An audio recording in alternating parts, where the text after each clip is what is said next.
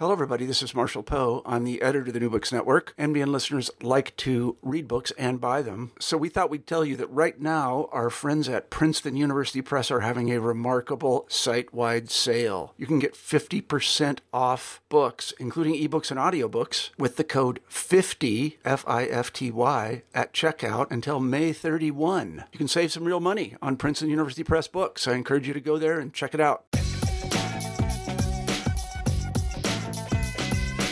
I'm Debbie Sorensen, a clinical psychologist and co host of the podcast Psychologists Off the Clock. I'm here today with Taylor Pendergrass. Taylor is a civil rights lawyer for the ACLU working in Denver. He's been gathering voices about the U.S. criminal justice system for over a decade. And he's also been involved in some important criminal justice cases like stop and frisk, deceptive police interrogations, and cases about prison conditions. And we're here today to talk about Taylor's book, Six by Ten Stories from Solitary. Uh, he co edited co-edited it with Mateo Hoke as part of the Voices of Witness series, which uses oral history to amplify oppressed voices. Thanks for being here today, Taylor. Thanks, Debbie. Thrilled to be here. Taylor, let's start by having you tell us about how the book came about. Sure. It was in about 2010 when I was living in in New York City and I was working for the New York ACLU and we were aware at the New York ACLU about the practice of solitary confinement in New York state prisons and New York state jails. And there had been a pretty significant victory in the earlier in the 2000s with regard to providing some protections for people with the most serious mental health problems from being exposed to solitary confinement but the momentum had kind of petered out. And so I decided, uh, along with a colleague, that we were going to mount a campaign to try to take that victory to and push it to the next level and, and really aim at abolishing solitary confinement to the extent that, that we could achieve it. And the first step we thought in that process was just going out uh, to prisons all over the state and talking to as many people as we possibly could about their experiences in solitary confinement uh, for the purposes uh, eventually of, of, writing a human rights report and also for the purposes of uh, the investigation that we wanted to do to file a lawsuit. Over the course of uh, maybe six months, we probably spoke with about 120 uh, men and women who had spent anywhere from months to decades in solitary confinement in the New York State prison system.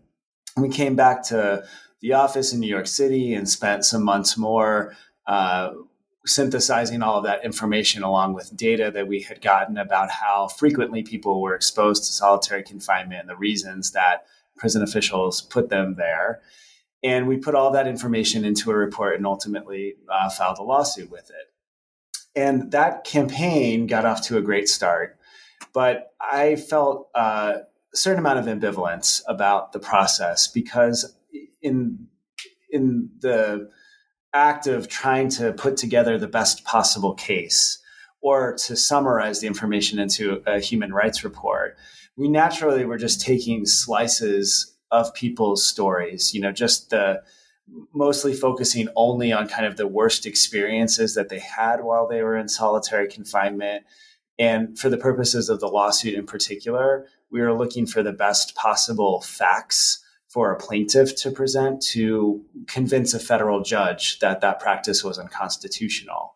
And as a product of that kind of strategy, you're you're um, weeding out or leaving behind the stories of people whose whose uh, circumstances are much more difficult, whose cases are much more complicated, people who might have committed serious acts of violence, either to get into prison or to land them in solitary confinement. And so while the advocacy campaign and the lawsuit was was kind of well underway and, and ultimately became quite successful, I was I was struggling with all of the human stories that I had heard and been moved by very deeply that were nowhere kind of presented in the advocacy work that I was doing.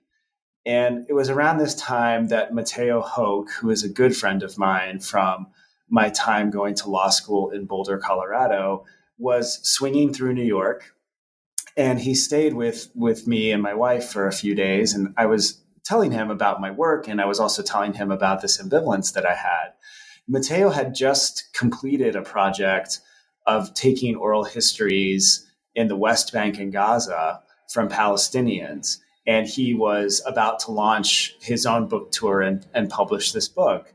And so he was, was kind of done with the active part of his project. And as I was telling him about uh, my experience, he suggested, you know, we should really do an oral history book about these stories. These are really important stories to tell.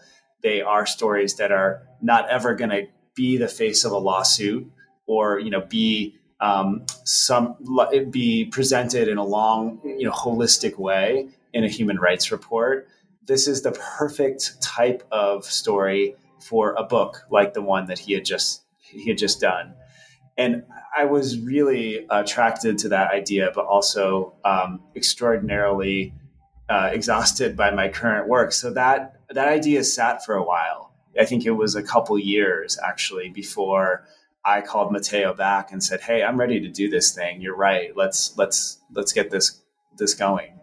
So that was really the genesis of the book. And from that point, we then kind of launched the process of actually um, collecting the stories that that ultimately appear in Six by Ten. It's a happy coincidence that you and Mateo happen to know each other and make this connection. Yeah, it really it seemed uh, fated in some way that that we were in a position to do that. The time, not only his his skill set and expertise and vision about um, oral history, but just that the timing worked out that we, we both ended up being between projects and jobs at the precise moment that we were able to get the book project underway. Well, your book centers around the stories of these people, and m- most of whom have been in co- solitary confinement, as you, as you say, and also a few from family members and people who have worked in prison settings. And you're right. I mean, they're nuanced, they're complicated. There, many of them are heartbreaking. Why personal stories. I mean, I know you had these stories and you felt like you wanted to share them, but do you have a sense of why the story itself matters so much? Yeah, I think that one thing that um, is probably universal in all of the social justice work that I have been involved with or exposed to, but certainly with regard to criminal justice reform, is that the the practices um, and the barbarism and the horror that we visit on other human beings occurs um, to a large extent because they are totally dehumanized and because they are totally hidden.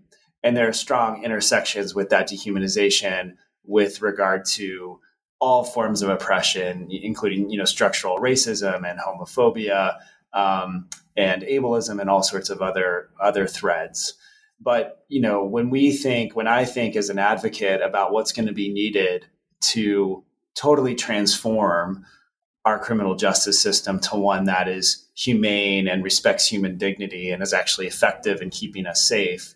That's as much a legal project as it is a cultural project, right? I think we have to change our culture. We have to expose people to the fact that the the people that we're throwing in cages are whole human beings that they retain uh, and should retain their dignity even if they've done you know a horrible thing um, and the best way to do that the most effective way to do that is storytelling is putting people the public proximate to stories about what real human beings experience when they go inside our jails and, and prisons. And i think that the the stories that we tried to collect in six by ten were really aimed at reaching people uh, you know, meeting people where they were at and telling them a story that they could relate to, that they could understand, that they, at some level, could put themselves in the shoes of the person who is experiencing this type of total isolation that people experience in solitary confinement.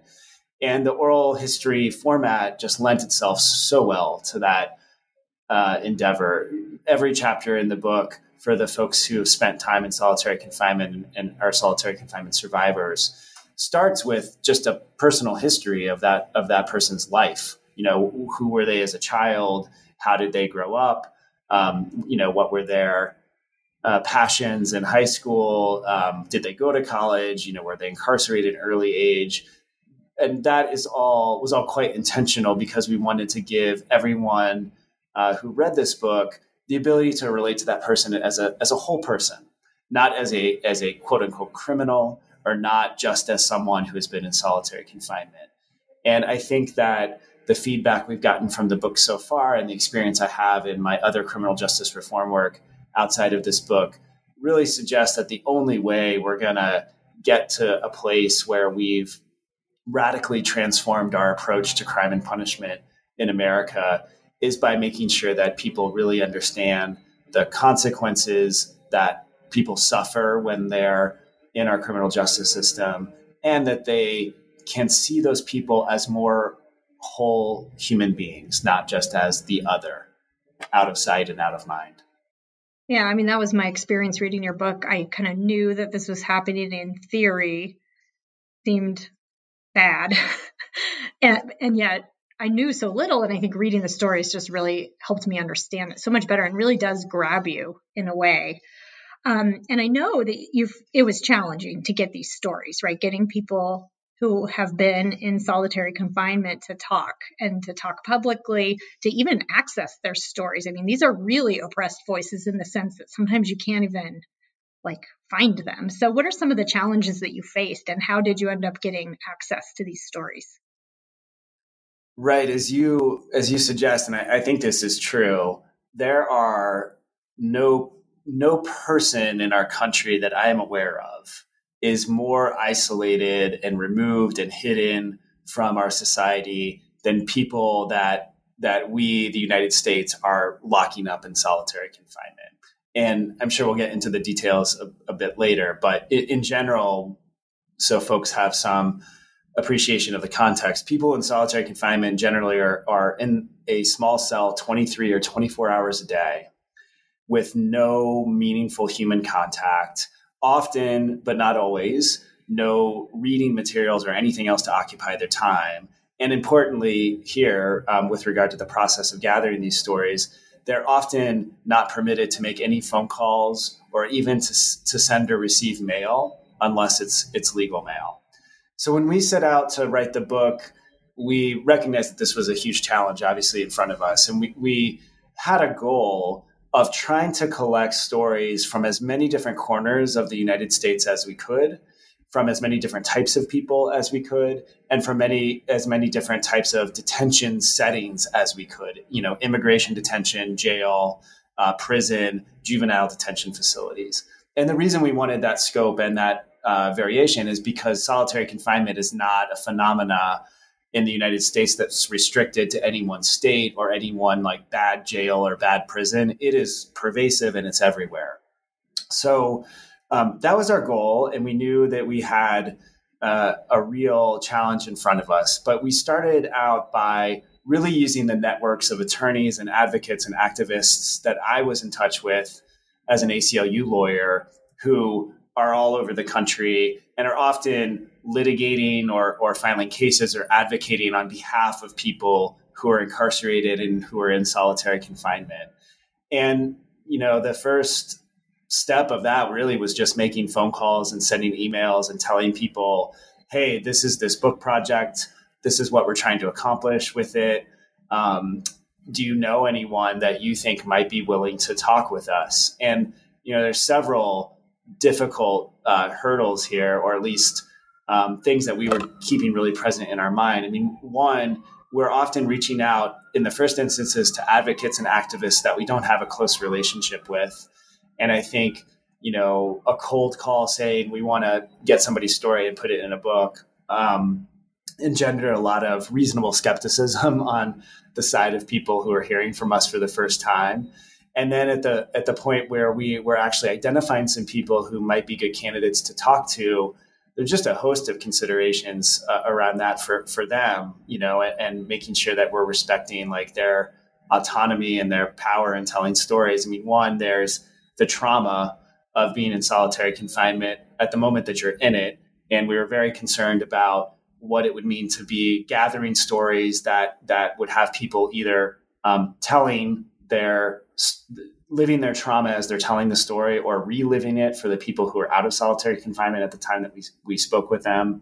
There was uh, very real fears about retaliation from prison staff and jail staff for people who wanted to, to talk with us. And um, then there were the practical challenges. Uh, in some cases where we were able to locate people in prison systems that allowed legal phone calls, we did the interviews over the phone, often over a series of weeks or, or months, over many, many phone calls. And we would record the audio on our side of the line. And then we would ultimately transcribe it, um, reduce it down to a, a readable oral history, all in conjunction with the narrator, which is the ethic of, of oral history. The, the, the narrator does have a high degree con- of control over what story they tell and the voice that it appears in. Um, and that, that was probably the easiest way that we gathered stories from people who are inside we we definitely tried um, and adopted some more creative approaches that are probably less best practices from an oral history perspective, but were just necessary for us to get some of these stories. So that includes, in one case, uh, letter correspondence between us and one of the narrators who you know would just we would write questions he would write letters back to us. It would take weeks for both of those exchanges to happen. And we gathered his story over the course of like 10 months just by written correspondence. And then there's a there are a few other people who would have occasional access to a um, email system that some prisons provide to people who are incarcerated. That's a pay-based system that, that it's like a, a, tablet that they can use for certain periods um, of the week in this case and so there was some ability there to communicate by email and then a lot of other stories that we gathered were from people who have survived solitary confinement and were still incarcerated, but they were in the general prison population. So access to them was still difficult, but much more obtainable. We could have in person visits with them at the jails and the prisons and the, and the detention facilities. And a few of the folks that appear in the book are people who actually been out on the street. And some of the um, some of the reasons that we got stories from people who are out of solitary in the general prison population or back out on the street was because of the difficulty of accessing people directly in solitary and the challenges and concerns we had about talking to people who are kind of living with that trauma at the current moment.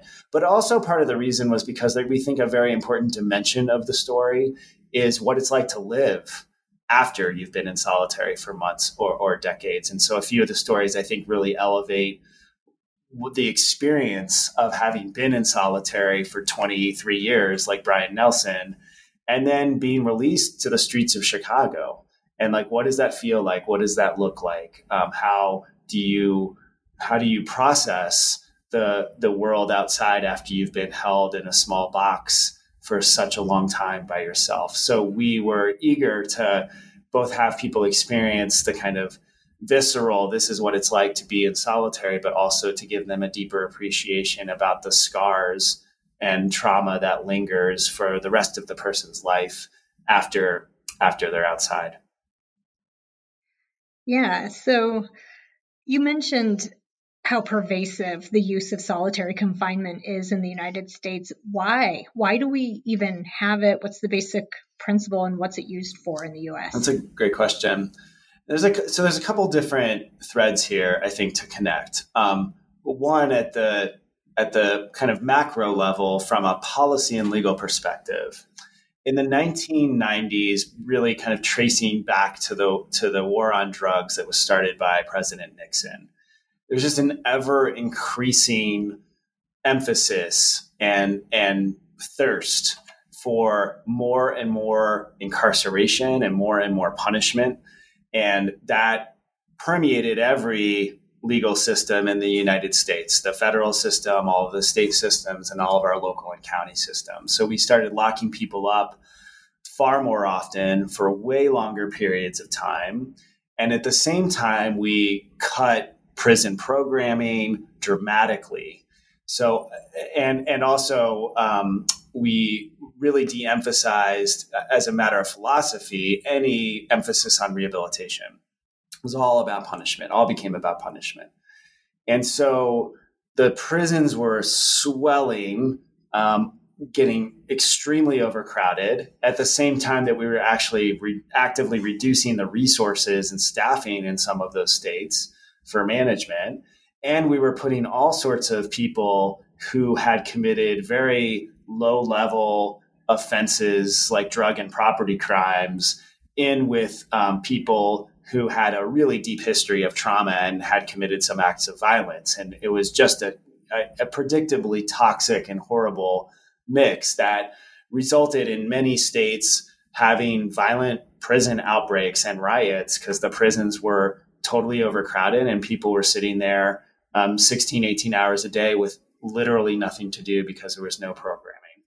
The response at the federal level to that um, situation was not to re examine the number of people that we were locking up and, and start to decarcerate and reduce that, that um, amount. The, the response from the federal level under President Clinton and supported by Joe Biden was to pass a, a law the 1994 crime bill and a few other um, laws that provided deep financial incentives from the federal government to states for them to build maximum security prisons, which almost exclusively meant 100% solitary confinement in most of these prisons. That's the era in which the federal prison system, the Bureau of Prisons, built its um, federal supermax and, and administrative detention um, center ADX here in Colorado, where I am, and it's also uh, the time in which a lot of states took that money from the federal government,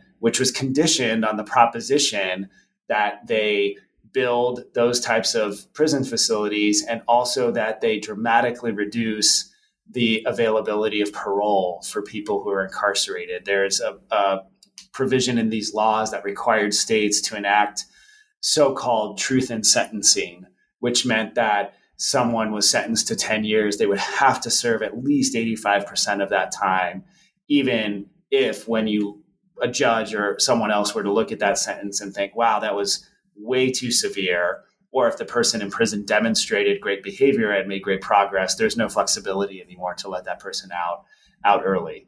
So as a com- combined factor of kind of this cultural trend of wanting more punishment, alongside this, these fe- these very um, big federal incentives and similar kind of incentives and, and fiscal sponsorship at the state level, there was just an explosion of solitary confinement and the use of solitary confinement throughout the entire all the correctional systems within the United States. And the you know people at the county jail level and it, within juvenile detention facilities saw what was happening within the federal system and the state system in terms of building these solitary confinement units um, out, and they said, "Hey, you know this this makes sense. Um, let's let's do the same thing." And this explosion, you know, really sits on top of a, a deep historical precedent in the United States. Like even though the modern era of solitary confinement really um, grew significantly starting in the late 80s and early 1990s, every prison and jail in America has always had a hole or some type of solitary confinement situation in, in their facility. The, the first solitary confinement units were actually built um, in Eastern State Penitentiary in Pennsylvania, which was run by the Quakers.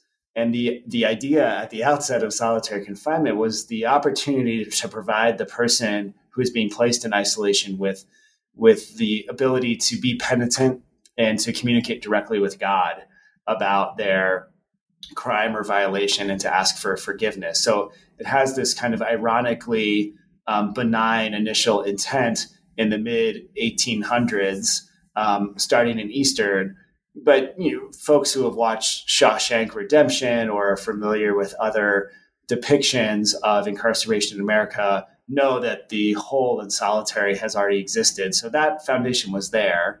And then as a result of cultural factors and, and some policy and legal factors in the 1990s, it just it exploded and became, um, you know, the, the largest network of, of solitary confinement uh, detention anywhere in the world. I mean, certainly America um, outpaces all countries in the world when it comes to incarceration, and we use solitary confinement more than any other country uh, in the world as well. And I know that that there's an issue with some particularly vulnerable people that that get in solitary confinement. Can you talk a little bit about that? Sometimes it's even as a form of so-called protection, and yet right, yeah, there are in in most jails and prisons. I would say there's there's three pathways that people are thrown into solitary confinement. The first is for breaking a prison rule, what's, what's often known as disciplinary segregation. And that generally comes with a, a defined sentence to solitary confinement. And this was the case in New York, where my client, Tanya Fenton, for example, she was put into solitary confinement for a year for buying a commissary item for another person who is incarcerated, which is against the rules. You're not supposed to buy things for other people. You're only supposed to buy it for yourself. And the rule is sensible. Um, there, there are reasons I think that yeah, officials don't want that to happen. But the, the question of whether a person should then be locked in a concrete box for 24 hours a day for a year for violating that rule is obviously um, absurd and, and, and yeah, it doesn't seem to the punishment doesn't fit the crime. Right, yeah. And then there's the other, the second pathway is administrative segregation. And this is the um, situation when prison officials make a determination that someone is too dangerous to live in the general prison population. Uh, California is a good example of this regime where California prison officials uh, determine whether or not someone is a gang member, for example. And if they're determined to have a gang affiliation, they might be taken to the special housing unit, the SHU or SHU, and they're put in there with no determinate frame on when they will get out. And people in California um, who had this designation would languish in solitary confinement units literally for 15, 20, 25 years. And there was, you know, they had no, no, uh, no end date on their solitary confinement isolation. There's not a meaningful process for them to get out. Just a, a kind of a torturous, um, thrown into a black pit and forgotten type of feeling for for these folks. And I can talk more about this later, but the, the way in which California officials determine whether someone was a gang member was often as insane as reviewing their incoming mail. And if they thought that a person who was sending them a letter or picture was flashing a gang sign, that could be grounds enough to decide that someone was a gang member and then to put them in, into the SHU And then the third and final pathway, and the one that you're mentioning, Debbie, is that um, there is a uh, type of, of housing classification in, in our prison systems referred to as protective custody. This is kind of the opposite of administrative segregation with administrative segregation, prison officials are saying you're too dangerous to be in the general prison population. We have to remove you so you don't hurt other people.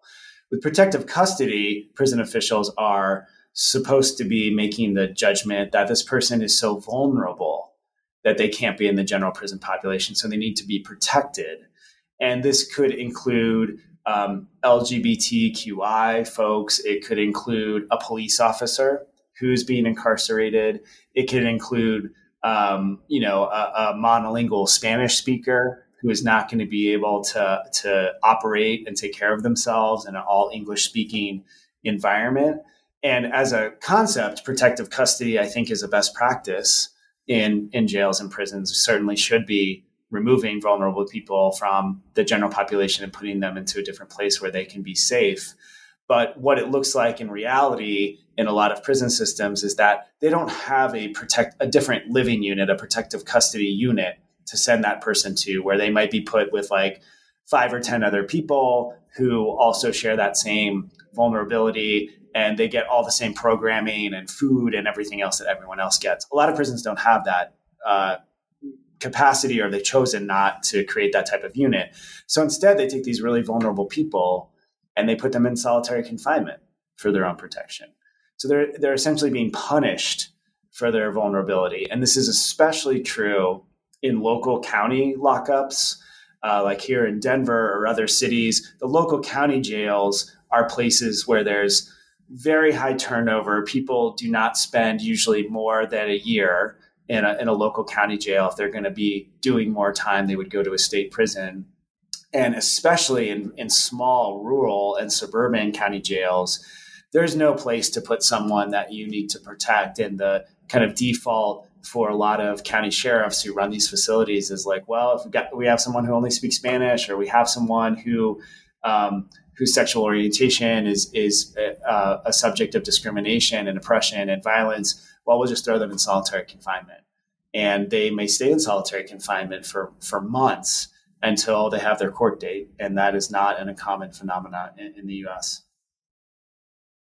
And it's sad because some of the people's vulnerabilities, you know, make it even, you know, harder or worse.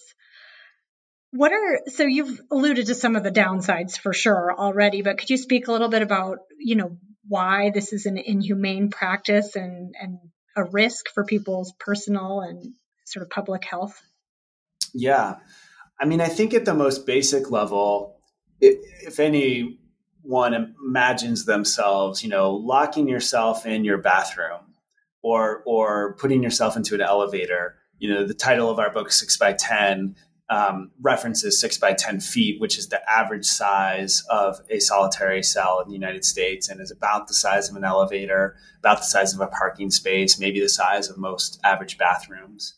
And you think about just sitting there alone by yourself for 12 hours, 24 hours, 48 hours, and then you extend that into days and, and weeks. I think the, you know, the social and mental health effects of, of that isolation probably become pretty visceral for you know for anyone who thinks about being that alone um, that out of control for that long of, of a time and you know we know i think also from um, behavioral research and and, and um, science that human beings are so, are social creatures and p- interacting with other human beings is a part of establishing and maintaining our sense of self and our self our, our sense of identity.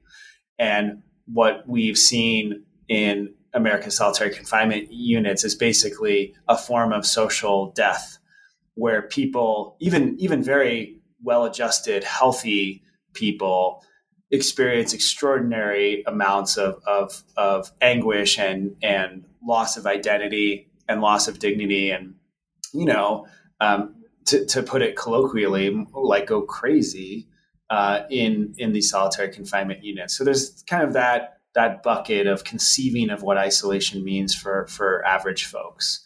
Um, there's also a great deal of psychological and behavioral health research now about how solitary confinement affects people, um, which is a, is a tragic thing that is so common and so pervasive that psychologists and psychiatrists have now dedicated their careers to understanding, better understanding the effects of solitary confinement on people. And the kind of lead researcher here is, is Dr. Craig Haney um, out of UC Berkeley in California. And he's kind of described or tried to, to tried to describe or characterize the constellation of mental health effects that happen in solitary confinement as SHU syndrome. I mentioned earlier in the podcast that SHU, SHU is an, is an acronym for Special Housing Unit, which is the name of the solitary units in California. And SHU syndrome uh, often involves, um, you know, hallucinations, uh, all sorts of aberrational behavior, self harm, suicidal ideation, um, uh, kind of a whole, you know, whole host of different manifestations of the expression of the trauma that the human being is experiencing because of, of the isolation. And I think, you know, Dr. Haney has probably uh, observed and interviewed thousands and thousands of people who have been subjected to these conditions and, have, you know, has, I think, done a phenomenal job of documenting uh, the harms that are caused by, by solitary confinement for people who may not have any pre-existing mental health conditions before before they go in. And then there's the folks who who are put into solitary confinement who have existing serious mental health or, men, or other mental health diagnoses. And this is an extremely common phenomena in prisons and jails because people who have mental health illness, mental health problems in, in prisons and jails, they're often arrested on the street and incarcerated because they cannot comply with um, you know kind of the, the norms of of the society that they're operating in and they're not getting any effective treatment or support.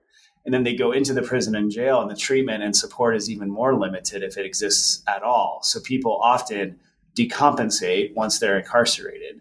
And then when they're exhibiting behavior that uh, is driven by that decompensation, it's seen as like you know a, a, behavioral or disciplinary issue by prison officials who may have little or no appreciation of, of, of mental illness, and so they throw that person into solitary. They can't they can't deal with that that person, that bipolar person who's not getting any treatment, and so they throw that person into solitary confinement, and then that person who is bipolar when they're in solitary confinement they get even worse. And, and the effects of solitary confinement on someone who is bipolar or someone who is schizophrenic or someone who has some other kind of, you know, DSM 4 type of, of diagnosis is really, really severe.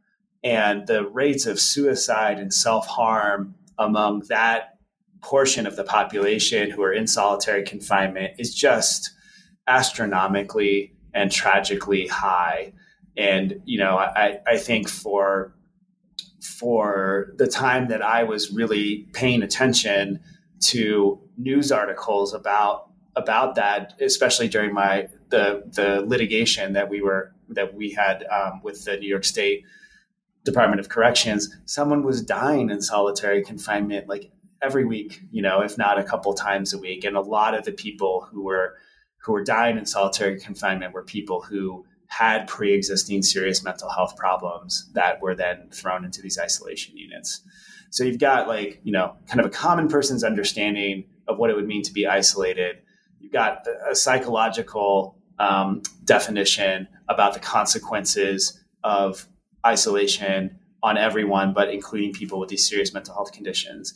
And then the third and maybe a little bit more neglected part of the effects are the are the medical and physical effects um, which are really consequential. If you're in a six by six by 10 cell 24 hours a day or 23 hours a day for months at a time, uh, many people experience extraordinary muscle atrophy and hype, really, really uh, severe hypertension, develop diabetes, um, eyesight loss is a real problem.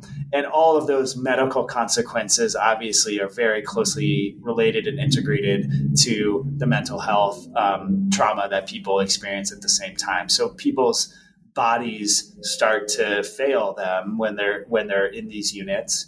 People with medical conditions who go into solitary confinement units experience the same type of decompensation often in their medical condition that people with mental health problems do because access to medical care is severely restricted in solitary confinement units. So, you know, if you were receiving chemotherapy or if you were a diabetic or if you need any other type of, you know, long-term um, care, your ability to, to, in the very best case, your ability to get that care is going to be interrupted when you go into solitary confinement, and there might be a significant amount of time before it resumes.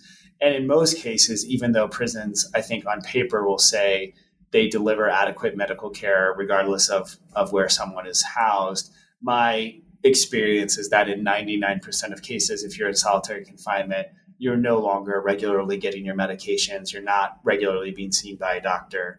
And so your your medical condition will deteriorate as well while you're locked up in solitary. Well, as a psychologist, I can say with authority that we are social creatures and we're meant to be in the social world. Isolation is considered a form of torture because that's just not how we're meant to be. We're also meant to move our bodies, you know, living in that little space where you can barely move. No wonder people have health problems because we're just not made to be in that kind of situation. And so for me, this is really interesting, I think, to hear. Um, it's important to know about about the psychological effects of this much isolation and and you mentioned a little bit earlier, but I was wondering if we could talk more about how the people that you talked to had to go from that environment, you know, go from solitary out into the world to try to just readjust to normal day to day life outside. What are some of the psychological effects that you see there sort of down the road? Yeah. Um, I will say that there's no person who I've spoken to who has ever spent a significant amount of time in solitary confinement and does not have lasting consequences um, from that experience. There's, of course, a wide range of experiences for people, uh, you know, based on who they are and who they were at the time that they went into solitary and how long they stayed there. You know, I do think some people are almost uh, unable to function in an environment after they get out of solitary confinement. And I, I, actually saw and heard that directly from a number of people that I spoke with in New York who had spent a significant amount of time in New York's SHUs. And when they got out into the general prison population, it was terrifying for them. They couldn't um, they couldn't operate. There's a ton of stigma that comes with that from other people who are in the general prison population. But more than that, I think they're just they're they're so um, damaged by the isolation that the prospect of being in a crowded cafeteria with a hundred other people was debilitating. And one effect of that is that people would ask to go back to solitary or they would commit another disciplinary infraction so that they could get back into solitary is the only way they could kind of deal with the trauma that they that they were experiencing. Um, on the streets you know one story that really leaps out for me that's also in the book is the story of brian nelson who spent about two decades in solitary confinement in the illinois state prison system.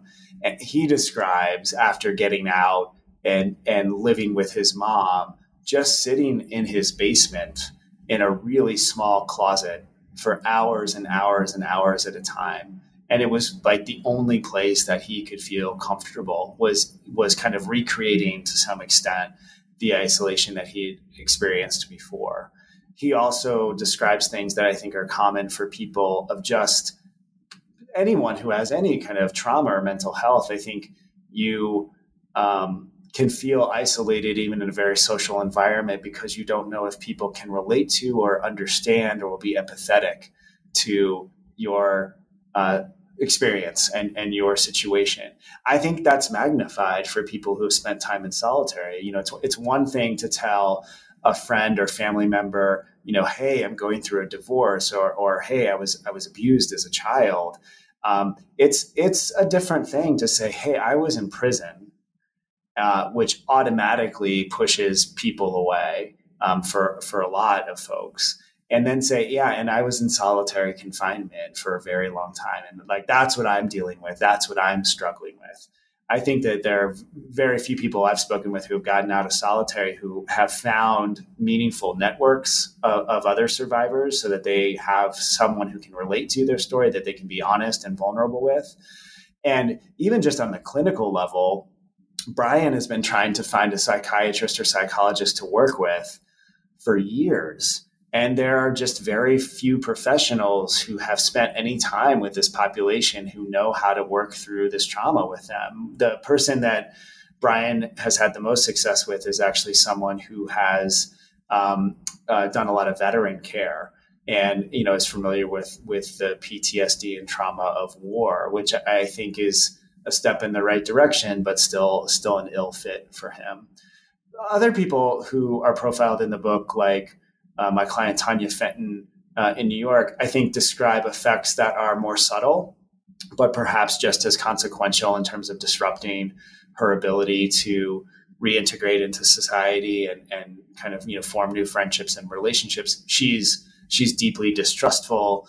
Um, she's very uncomfortable in social situations. She had a panic attack the first time that she got into an elevator and the doors closed because it just triggered so much of her same experience of having the door slam behind her in her solitary confinement cell. You know, I think that for people who come out of solitary confinement and survive without the really debilitating, obvious kind of consequences that someone like Brian faced are almost always experiencing the type of things that that Tanya faced, which is you know in, internally um, a, an extreme amount of anxiety and stress and fear about being in crowded situations or being uh, in situations that replicate the conditions of their confinement, and those effects spill out into all parts of their life. Right? You know, it's it's so hard after you get out of prison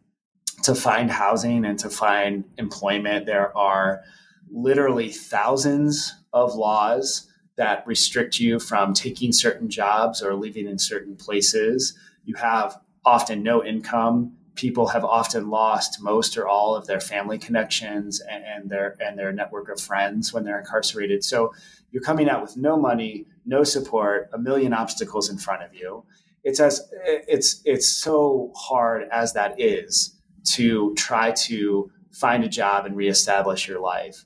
And then when you add on top of that or underneath it, depending on your perspective, uh, the trauma of being incarcerated, and if that trauma included this like you know brutally um, damaging experience of, of solitary confinement, it's all it's all the much worse for that. And so people coming back to the streets after having spent time incarcerated and in solitary confinement, I think just have the biggest possible hurdles and challenges that they could ever face. And the other piece of this that I'll mention that I'm sure is interesting to you, Debbie, and to listeners is that that not only do you not have social networks to rely on or the ability to get a job or housing easily, but the ability to get counseling or mental health treatment is almost non-existent for people once they're outside of the of the carceral setting. And Obamacare helped with that a bit, but it's still extremely difficult for people who are released from jails and prisons to get any type of meaningful treatment or health care. So, you know, that includes people who might have had pre existing mental health conditions, um, got very little treatment when they were in, then they experience solitary, they get worse, and then they're released and they've got nowhere to go, nowhere to turn to. So, not surprisingly, among incarcerated people who are released, you know, rates of homelessness, rates of suicide are far higher than the general population. Wow. That's really important to talk about. Thank you. I hope some people listening will um, just be more aware of that and maybe people can try to work toward, you know, remedying that. And I mean, it makes sense that I think that given the amount of trauma and what people go through. It does, it reminds me of PTSD in my work with veterans, I think to an even more extreme degree in terms of how it's affecting people psychologically.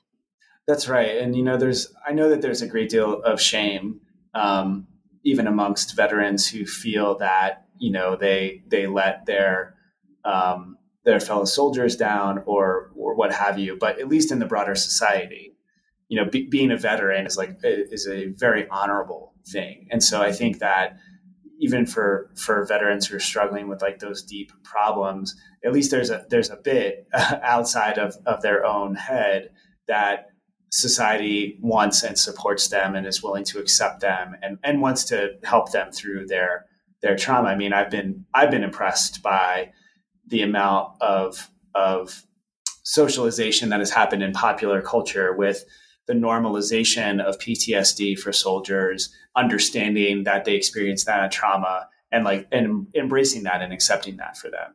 For people who've been incarcerated and in solitary, there's nothing but like stigma and disdain for those people. So not not only are they kind of struggling with the loss of dignity and shame that they have internally, but externally as a society, you know, if people are even aware of this at all, their their reaction is usually one of revulsion and disgust. So the um, kind of shame is just magnified even more from both the external and the internal factors.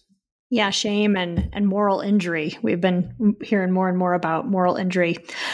I, I think it would be interesting to talk a bit more about the conditions, what it's like in solitary. And I know from reading your book that there's some variation that it can be really different um, in different facilities. I was wondering though, since the stories in your book are so powerful, if you could give just maybe one example of the kinds of conditions that you've learned about through kind of a, a bit of a summary of one of the stories that you've heard. Sure. Um, let me tell people kind of what the big scope is, and then I'll, I'll zoom down, I think, to Tanya Fenton's story in New York, who was my client in the lawsuit and a person I knew quite well, and also uh, a place where I got to see personally what those solitary cells cells looked like. So, as, as you mentioned, uh, Debbie, solitary can look like a lot of different things throughout uh, various parts of the country. It can be everything from your conception of like a dungeon. Uh, there are solitary confinement units in Missouri, for example, that are dirt floors with nothing but a cot in it, and it's the in the basement of of the prison unit, so there's literally no sunlight there. All the way to the facilities that we have here in in Cañon City, Colorado, the federal facilities, which were purpose built just a couple decades ago for solitary confinement. So they're they're shiny, new cinder block buildings with remote control operated doors. Um, you know, and they're they're the kind of modern manifestation of this form of torture and, and everything in between. But the common defining feature, regardless of how the solitary cell looks um, or feels, is the near total deprivation of meaningful human interaction. In New York, what the solitary confinement unit that Tanya Benton was held in is part of a, a, cookie cutter set of units that New York built in the 1990s in response to this kind of tough on crime push called a SHU 200. It's called a SHU 200 because there are 200, um, 200 people can be held in this unit any one time. And they built, I think, maybe around a dozen of these SHU 200s at various prison facilities uh, around New York State on the campus of existing prison facilities. Tanya was incarcerated at, in Bedford Correctional Facility, which is just about an hour and a half train ride north from New York City.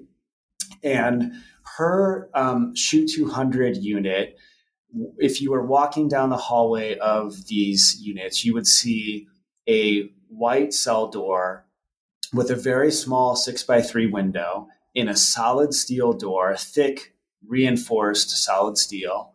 And there's a food tray uh, probably about waist height of that of that cell. And then you open up the cell and you step inside. And New York cells are a bit bigger um, than your average solitary confinement cell, and I'll say more about that in a second. But they have a, a, a bunk that's built into the wall. They have a toilet and sink combination that's built into the corner. So the the where the water tank of a normal household toilet would be is where the sink is, and then the toilet is beneath that. And there's a small desk. And in the back of the cell, there's another door. And you open that door, it would take you out to a small concrete cage that on the um, exterior side of it has thick wire mesh that leads to the outside. So it's like a little uh, patio that's about a quarter of the size of the solitary cell. So, on an average day for Tanya, if she's in that cell, she would be allowed um, uh, three books, I believe, at that time, a, a news a daily newspaper if another prisoner hadn't taken it, and that is it. No radio, no TV, no access to any other type of stimulation she would have the lights go on in her cell probably around five in the morning. Um, her first food tray would come around six o'clock. And you're getting food that is served by correctional officers who open that f- food tray door and just push the food tray through and then slam it close. And one feature of solitary confinement that is nearly universal, but is certainly a part of Tanya's experience is, is that correctional officers use food or the deprivation of food to taunt prisoners, to retaliate against them. Sometimes they're just lazy.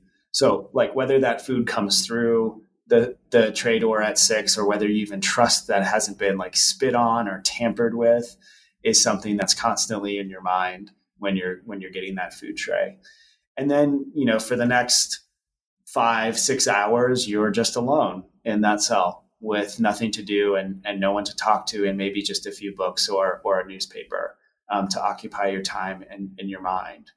Um, then around 2 p.m., in Tanya's case, she would get her one hour of recreation. And what that means in New York is that the cell door that faces the patio, the recreation cage, would pop open. It's automatically operated by guards at a in a control booth. It would pop open, and she could go outside for an hour to be in a smaller concrete cage that has some exposure to fresh air. And whether it's 120 degrees or whether it's negative 10 degrees, which in upstate New York is is you know actually a real thing in the wintertime, doesn't change the clothing that she gets um, at all. And there's nothing to do in this box. There's not a pull-up bar. There, she's not allowed a basketball. There's there's literally nothing to do in the box except get some exposure to fresh air. And depending on the time of day and the time of year and what cell you're in, maybe some sunlight um, through through that metal grate. And then after an hour, you are over the intercom. You get buzzed to come back in, and so you walk from your patio back into the small cell, and the door closes and locks behind you. And then your rest of the day is waiting for your dinner tray to come, and then the lights would go out maybe around 8 p.m. And that's how you live your day for weeks and months, and in Tanya's case, almost a year um, in in that environment. Um, and as a reminder, she's the one who was in there for a year because she used a credit card to buy something for a friend. That's right, and she also got more time when she was in solitary. She's already in solitary, um, and she got another ticket or a write up when she was in there because she used some magazines to make um, small triangle footballs. I don't know if folks, listeners, played this game when they were kids in middle school or, or high school, but you know, she would fold up a small piece of paper into a triangle and then hold it underneath the point of her finger and flick it to mimic a field goal. And a guard walked by and saw her doing that and wrote her up for destroying uh, state property and she was given additional, I think, an additional 30 days in solitary confinement for that. And I mean, as absurd and like horrible as that is, it's actually a pretty mild example. Folks who have re- real serious mental health problems will often, you know, try to clog the toilet. They will, they'll try to rip stuff apart. They will just bang on the door for hours and hours and hours at a time, um, trying to get guards' attention. And the response is often to just give them more and more and more solitary confinement time. So they end up in kind of this endless, bottomless downward spiral uh, of time. Um, just going back to Tanya's experience in her cell for, for a second, that you know Tanya, what Tanya always described to me, and what I've heard from a lot of prisoners is that the the temperature in the units is often just um, always aggravating. It's either far too cold in the winter or far too hot in the summer. The ventilation is horrible. So you might already have a sense of like a suffocating feeling just from the isolation of being in that environment. But like you're also literally often not getting very much circulated air in the cell and no fresh air at all from the outside except for your your hour of recreation time. The other kind of features of just the daily experience that I've heard a lot about and heard about from Tanya too is that for when you're in units with that are housing people who are seriously mentally ill, there is a fair amount of of defecation um, within the cell. People painting on the walls with their own feces, and especially people trying to throw feces or urine on the correctional officers as they walk by. Um, so not only is that just horribly dehumanizing um, and, and, awful, but the unit itself often smells really badly of excrement and urine, sometimes for like weeks, weeks at a time. And then the, the final thing I, I, you know, that really sticks out for me in terms of the visceral experience is just how, in the same way that it's like always too hot or it's always too cold, the sounds of the solitary confinement units are really um, leave a, a, a, really lasting impression in my mind for for Tanya. You know, she would describe how it would either be deathly quiet for stretches and stretches of time where you you know you already feel like you're dying in the solitary confinement cell and then there's like almost no um, evidence of other human existence out there. It's it just feels like you're alone on the moon.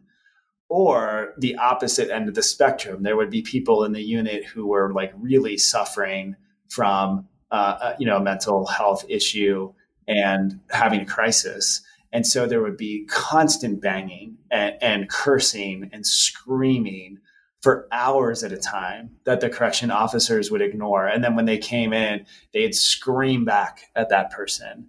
And ultimately might do what's called a cell extraction, where they come in like a SWAT team with um, body armor and um, batons and pepper guns, and they force that person out of their solitary cell and they take them to a mental health observation cell, which, is usually like a rubberized room or a padded room in the prison facility. So it kind of would swing between deathly silence and like horrible screams of anguish and like incredible noise that you couldn't escape from, even if you wanted to, you know, try to cover your ears and, and block it out. Wow makes me feel a little sick to hear about it, but I think it's important for people to know what's happening. Um, there's a ray of hope, I think, in your book. You write that change is happening, and it sounds like there is some progress thanks to, thanks to you and other people who are working on criminal justice reform. Um, could you talk just really briefly about what what's giving you hope? What progress have you seen, and what can people do if they're they're kind of struck by this and they want to try to do something? Yeah. Um, yeah, I think it is an extremely hopeful time for those of us who have been involved in this work. We are seeing, you know, more attention paid to this issue and more movement on this issue. I think in the last five to ten years than we had seen in the last fifty and I think it's in, you know it's important to be optimistic while also not you know minimizing the amount of of uh, injury and trauma and oppression that people are experiencing or the extraordinarily long road and big hill we have ahead of us to ending America's mass incarceration crisis and abolishing solitary confinement. But the trends and the momentum have definitely been in the right direction over the last few years. And so I'll, I'll lift up a few things. I think the first thing that's important for everyone to understand is that we don't actually know how many people are in solitary confinement at any one time or over the course of a year in America.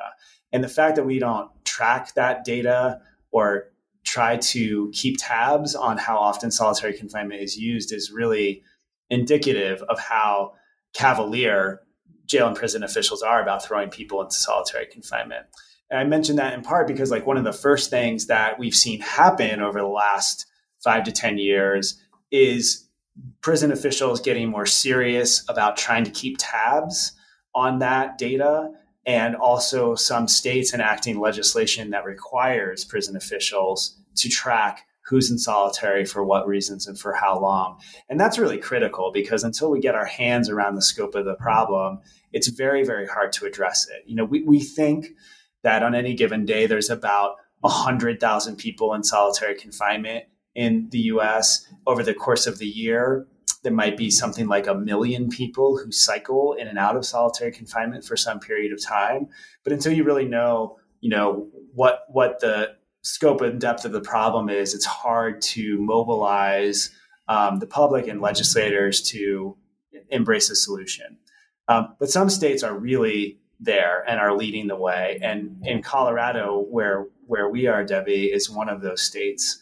Um, in, in Yay, the, Colorado! yeah, in the mid two thousands, um, the UN put out a special report on solitary confinement, and as part of that report, there was a deep survey of mental health professionals um, and mental health organizations who had um, studied solitary confinement and formulated a recommendation that the UN adopted that solitary confinement should never be imposed on any person for longer than 15 days because the potential consequences after that time are just too great. The risks are too great, and the affront to human dignity is too great. And Colorado has adopted that 15 day standard within their state prison system. Um, not too many years after that report was written, the director of the Colorado State Department of Corrections at, at the time, Rick Raemisch, spent a 24 hour period in one of Colorado's solitary confinement cells. He, he locked himself in there for a day. And then he wrote a very powerful op ed that was published in the New York Times about how traumatic just that one day of solitary confinement was for him, even knowing that he could get out at any point that he wanted, and even knowing that he would be out, you know, within a 24 hour period. And that I think was part of him sending a signal to his prison system that he was going to make some really um, deep changes when it came to solitary confinement in Colorado. And over the course of several years, they moved toward this 15 day limit on solitary confinement, where now there's there's no circumstance in which any person will be held in 23 or 24 hour a day lockdown more than 15 hours a day. There's still more progress to be made, even in Colorado. What the alternative uh, to solitary confinement now looks like in Colorado includes mental health units that have more staffing, more mental health staffing, more access to programming, more counseling. But the people held in those units are still often held in their cells for 18 to 20 hours a day. So they might get out of their cells for like four to six hours a day to get some treatment, to get some counseling, to be exposed to other human beings. But those are still very, very harsh conditions, obviously. But it, it's it's a really um, exciting move in the right direction. In New York, where I was doing my work, when we started, there were 5,000 people being held in solitary confinement on any one day. That number has dropped I think most recently to about 2,200 people. So we've gone, um, we, have reduced that number by less than half, and the length of time that people are, are, are staying in those conditions has been dramatically shortened.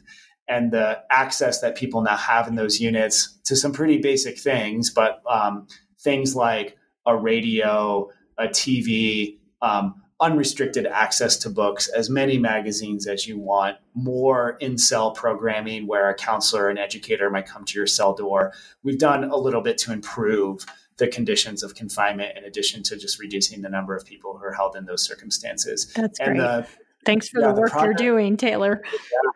Well, um, thank you, Debbie, for saying that. It's, it's you know, it, it, it, my ambivalence in uh, that I expressed at the beginning of the podcast around this advocacy and then also um, the the real experiences of people who are in these conditions extends even to this you know celebration of success because while we have made real progress i mean the ultimate goal has to be the abolition the complete abolition of of this tool. And i think it's also worth noting here for people who want to be optimistic that you know every western european country um, has a prison system Western European countries have crime rates that are almost the exact same as the United States, putting aside gun violence for a second. And all of those prison systems do not use solitary confinement at all. There's a there's a program of taking prison officials from the United States over to tour prison systems in Norway and in England and in Germany and in France. And in a lot of those systems, the maximum amount of time that you could ever put someone into isolation is for four hours. It's used as like a timeout tool for imminent threats to safety when there's just no other way to control this person and you need to keep people safe then you can put them in an isolation cell for a short amount of time but you know it's it's i think been eye opening for American state prison officials to see that you can run a safe and effective prison system, even with very dangerous people, without having to use solitary confinement at all. And, you know, it's a great time for people who are interested and motivated and getting involved in this issue to be involved because we are at kind of a tipping point, I think, where if enough of us all push in the same direction, we can really have a meaningful impact on ending this practice throughout the United States. And, you know, I, for people who are interested in buying the book, um, one thing I encourage you to do is not only to read the book and become familiar with the stories of like real human beings that I think you will grow to, um, you know, appreciate and understand as as whole um, as whole people and as having dignity to really kind of deepen and broaden your understanding of what we're doing to people in the criminal justice system. But in the back of the book, we have a list of 10 concrete things that people can do if they want to help with advocacy on this issue. And I'll, I'll just elevate a few of them here. You know, one is that um, if you want to become a pen pal with someone who's in solitary confinement, it is hard to underscore how extraordinarily useful and important and essential that lifeline can be for someone who is in solitary confinement. And there's a website, solitarywatch.com, that has a link to a program that hooks people up with with people who are in solitary confinement and folks on the outside who want to write them. That postcard that you send that person or that Christmas letter um, or even of course uh, you know more deep correspondence it might be the only external communication that that person has with anyone else in their life as i mentioned before a lot of people just they lose touch with their friends and family. They never had it to begin with. Maybe their crime um, resulted in an estrangement from their from their friends and family uh, in addition to the separating effect of incarceration. So being a pen pal is, is a is a very meaningful thing that that people can do. Um, in a lot of states right now, there are active movements to bring the same type of changes uh, to their state as have been brought to Colorado. So if you're a person who's inclined to be a little bit more active in the fight, uh, I really encourage you to get in touch with your local ACLU affiliate or other local prisoner rights organizations in your state um, what makes the difference in getting these laws passed is people turning up and turning out when there's a piece of legislation that's going to be heard uh, at the Capitol or there's a meeting with an influential legislator. If you can be, you know, that that suburban mom who's showing up saying, you know, I care about this issue, or if you can be, you know, that high school student who's saying, like, I don't want to live in a world where we're keeping people in solitary confinement. Those voices are so impactful and important um, in in moving legislators to take this issue seriously and to pass laws that really have a profound effect um, on on other people's lives. And I think what is a really important part of of changing um, this practice. And third and finally, I just you know I think that there's a real role, role for people um, just as voters to to play here when it comes to the movement to end solitary confinement and the movement more broadly to end mass incarceration. The the reason that um, I mentioned at the top of the podcast about why solitary confinement was became such a um, horrible phenomenon in the United States was it's part cultural and it's part political and all of that shows up in our electoral politics. You know for for years and years and years and years politicians who ran on tough on crime platforms and promised to be ever more punitive are the politicians who won and it became so imbalanced that even you know politicians who might be otherwise disinclined um, to embrace those policies were silent or would would say they supported tough on crime policies just because they thought it was the only way that they could possibly win an election so you know when you're voting um, in primaries next year in 2020. If you show up at a town hall, if you're at a forum um, where a candidate is available, if you send an email to a candidate, and especially when you're in the ballot box, make sure you understand where your local sheriff stands on, on solitary confinement. Is there solitary confinement happening in your local city jail? And if so, what is the candidate for mayor going to do about that? Is solitary confinement a feature of your local county jail? And if so, what is the sheriff who's running for election or your local district attorney going to do about that? And ask those same questions and vote with those same issues in mind when you think about your state representatives and your federal representatives. This is a, you know, politicians were an enormous factor in getting us into this crisis. And politics is going to be a big part of getting us out of this crisis. And what's going to shift the tide there are people who are active voters telling their elected officials that they do they will not stand for this anymore, that they will not vote for candidates who don't pledge to, to change the system, and then going out and holding them accountable after the election happens. That's great. And I think as a mental health clinician, I'm now thinking, you know, what can we do as mental health providers to, you know, provide treatment for people who need it? So that's something I'm kind of thinking about in my head now. So I appreciate it. Taylor, mm-hmm. thank you. You're doing your part for sure to raise awareness. And I really appreciate you joining me today. Well, thank you, Debbie. It's been so great to talk with you and really um, thrilled that we had this time together and that more people can can learn about this issue and hopefully be spurred to some action. Me too. Thank you. Thanks, Debbie.